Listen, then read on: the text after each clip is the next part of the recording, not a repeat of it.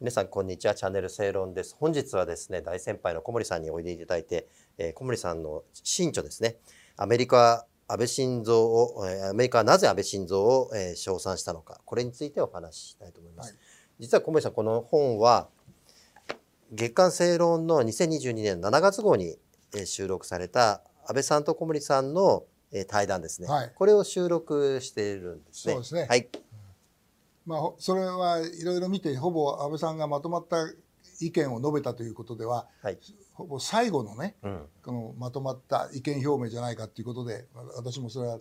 大切に扱いたいなと思って、ええ、雑誌の正論の方でも大切に扱ってくれたんで、え、まあ、その辺が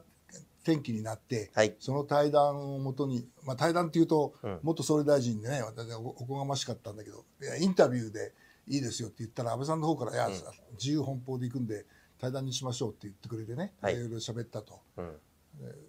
ていうことでそれにプラスして私はアメリカ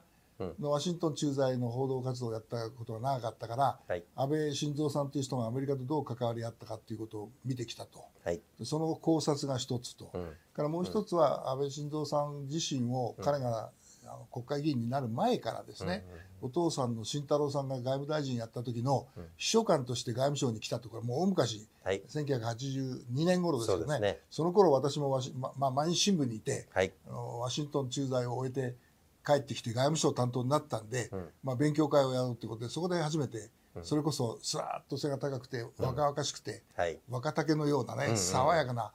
安倍晋三青年と知り合ってね、はい、まあ、それ以来あのついたり離れたりで長く彼の言動を見てきたんで、そういうまあ3つの柱ぐらいをあの中心としてこの本を書いたんですね。あのアメリカはなぜ安倍晋三を称賛したのかというタイトルですね。ええ。これこの本は安倍さんに関する本っていうのはいろいろ出てますけども今小森さん言われたようにですね、うん、アメリカは安倍晋三をどう見たのか安倍晋三はアメリカをどう見たのかそれをアメリカ駐在の長い小森さんの目から見た。これは非常にですねこれまでの安倍晋三論とは違う角度のですね非常に興味深い内容だと思うんですけども。まあ、あの今まで見てちらちら見てると安倍さんがこういうことを言ったああいうことを言ったっていうこう語録ですよね。そうです、ね、しかも国内の記者に対して語ったことっていうのはほとんどなわけでそうするとそこには国内向けのなんか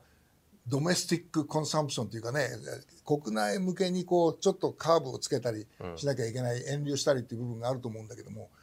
彼彼がその国際的にどう見てた見られてたかということとそ、ね,、れから対外的国際的、うん、国際社会に向けて特に同盟国のアメリカに向けてどういうことを言ってどういう態度を取ったのかっていうのは、あんまり出てきてないんでね、ね、だからだから安倍晋三っていう人物を見るときには、国内だけでの成果じゃやっぱり不十分であって、ね、国外でのあの、うん、業績評価しかもこれこのタイトルで、うん、アメリカはなぜ安倍晋三を称賛したのかっていう称賛しない時もあったわけでそうです、ね、あの批判した時も部分も随分あったんで、うん、そういうその上り上がり下がりをこう、まとめて書いたっていうのがまあ特徴なわけですね。すね。今おっしゃったように、最初は当初安倍さんのことを修正主義者とい。うリビジョニストですね、はい、っていうような意見もあり特に慰安婦問題などで安倍さん批判は相当強かったのがこう変わっていったっていうのはこの本を読むと非常によく描かれていると思うんですね。だからいや日本日本にとって歴史、うん、いわゆる歴史問題っていうのは極めて重要ですよね。そうですね。有本さんもいろんな形でこの歴史戦、はい、で特に日本にとっては、うん。超大国であって同盟国であるアメリカを舞台にして、日本の歴史特に戦争に関する歴史についてあれこれ論評するとか主に非難するというね、これは中国とか韓国系の日本をなんとかこう引きずり下ろそうというような意図がある勢力は、アメリカを使うわけですよ舞台でね。でアメリカっていうのは日本にとってアメリカっていうのはやっぱり大事な存在であると同時に、よ日本側がちょっと弱体っていうか弱さを感じてしまう存在だから、うん、アメリカで起きたことを、うん、で特に日本に関してアメリカでの批判が起きると中国や韓国が直接にぶつけてくる批判よりもずっとその重い比重で日本にと迫ってくるわけですよね、はい、だから日本を批判する勢力はそのことを十分知っていて、うん、あえてアメリカを利用すると、はい、その象徴が2007年にアメリカの下院連邦議会の下院で成立した日本慰安婦問題に関する日本非難の決議。そうですね。で慰安婦問題に関しては日本は謝罪もしてない、うん、賠償もしてない反省もしてないっていう今から思えばとんでもない、うん、でその実態事実関係として彼らは軍や政府が日本の軍や政府が組織的体系的に強制連行したんだと、うん、女性をね、はい、その辺に例えばさその辺歩いてる朝鮮半島でも中国でもその辺にいる女性を、もうめったやたらに連れ連れてっちゃったんだっていうとんでもないことを言ってで20万人であると、うん、それから性の奴隷だということを言って、うん、日本側はその時点では一切そういうことには反論しなかったんですよね。うん、これは長年の戦後のまで外務省主体の日本の態度でね。はい、でそのタブーというか非常に今から思えば偏った間違った日本の自主規制を破ってですね、やっぱり真実を堂々と語らなきゃいけないんだって言った政治家が安倍晋三さんだったわけでね,、そうです、だから安倍さんは今おそらくその時点では、アメリカで最も叩かれた最も誹謗中傷された政治家だったわけですよ。はいうん、そうですね。だからそれに対してまあ安倍さん、まあにところが日本の中にも、そうだそうだって言ってその外国の安倍安倍晋三避難避難をこう支援するね。だから安倍晋三さんがアメリカに向かって真実はこうですよっていうことを堂々と言おうとすると、うん、弾が後ろから飛んでくるとい。う、はい、朝日新聞に象徴されるね、ね、これも朝日新聞が慰安婦問題で歴史的な間違いということを認めて全面撤回したんだけども、はい、その全面撤回する前の状態っていうのは、朝日新聞が報じてるようなことが真実だと国際社会の多くは思ってたわけだからね、そのその余波を食らって全く不当な非難を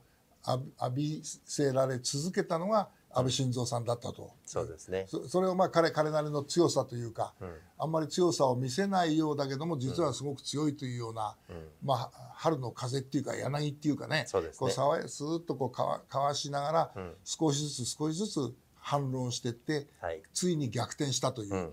まあ、そういう物語なんですよね。本当ですね、であのみあの皆さんこの本でですね小森さんとえー、著名なアメリカのですねジャーナリストのザカリアとの対あのテレビでの討論。これは素晴らしいですね。2007年の時点でこれほどの主張を英語で発信してるっていうのはねぜひ皆さん読んでいただければと思います。これは素晴らしいですね。ファリード・ザカリアさんっていうのは今もあの活躍、うん、特に CNN なんか出たりしてそうです、ね、それからワシントン・ポストに定期コラムを書いて、はい、まあ、インド系のアメリカ人ですけどね、うん、だからインド系っていう部分でいくらかはアメリカのリベラルの知識人の中では日本に対して理解とか同情があったということで、慰安婦問題に関する私の言い分も一生懸命聞いてくれてね、うん、で彼自身がね私はだから慰安婦っていうのは商業ベースでね新聞に広告出して募集してたんですよって言ったらそういうこと知らなかったんですよ、うん、それからねセックスをしてね、うん、まあ、代金を払う時には、はい軍その個々の軍人はね払わない、うん、軍が全部日本の軍が全部払ってたんだって思い込んでたわけ、うん、だからいやそれは違いますよと。ヤンフっていうの人たちは貯金をいっぱいしてね、うん、その収入は当時の日本の総理大臣よりも多かった人がいたぐらいで,、でどんどん本国の家族に送金してたんですよって言ったらびっくりしてたんですけどね、まあそういうとこから始まって。はい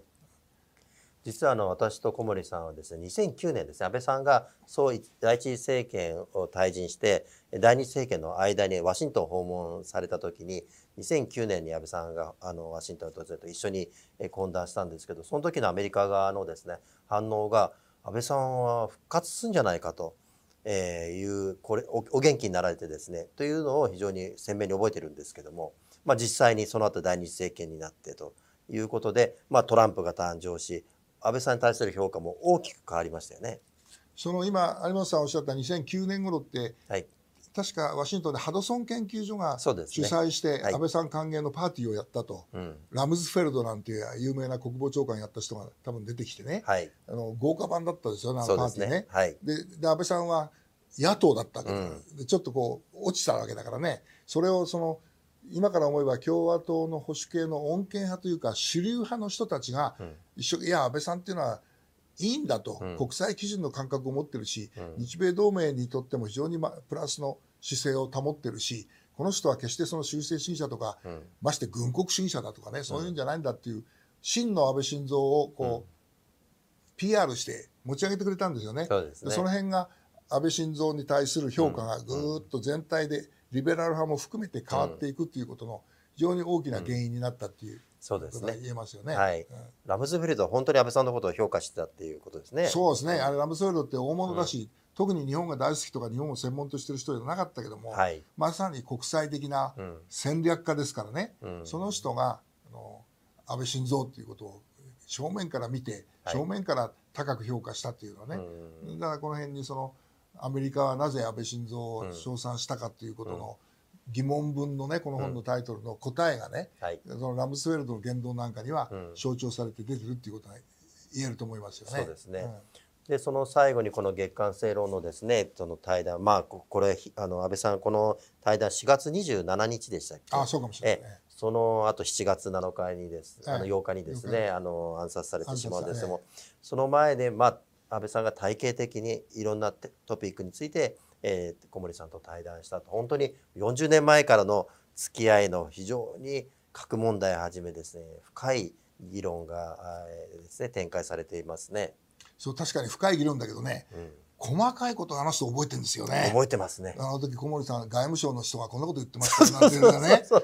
敵か味方か分かんないって言ったっていうね。ねはい、敵か味方どういうんだったらいわゆる朝日新聞的なのが敵だと、うん、だそういう意味じゃ小森はそういう そういう敵じゃ全然ないぞって、はい、あの安倍さんが言ってくれたなんてね、えー、言ってたけどもね、はい、あの記憶力から憲法改正っていうのもね、うん、私はだからチャールズ・ケイディスという日本憲法の草案を書いた人にインタビューをした今となっては非常に数の少ない日本人になったんだけど、うん、安倍さんはケイディスのこともよく知っててね。本当ですね。私よりもよく知って、ケイディスが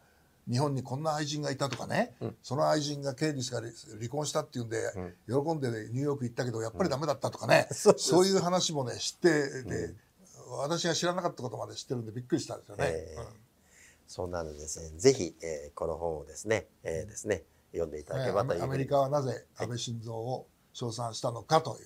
う、まあ、過去形の疑問文のタイトルですけども、はい。はい、そこにいろんな意味合いがアメリカ一一辺倒では決してなかったんだろうっていう意味合いまでちょっと入ってるって感じがしますね。はい。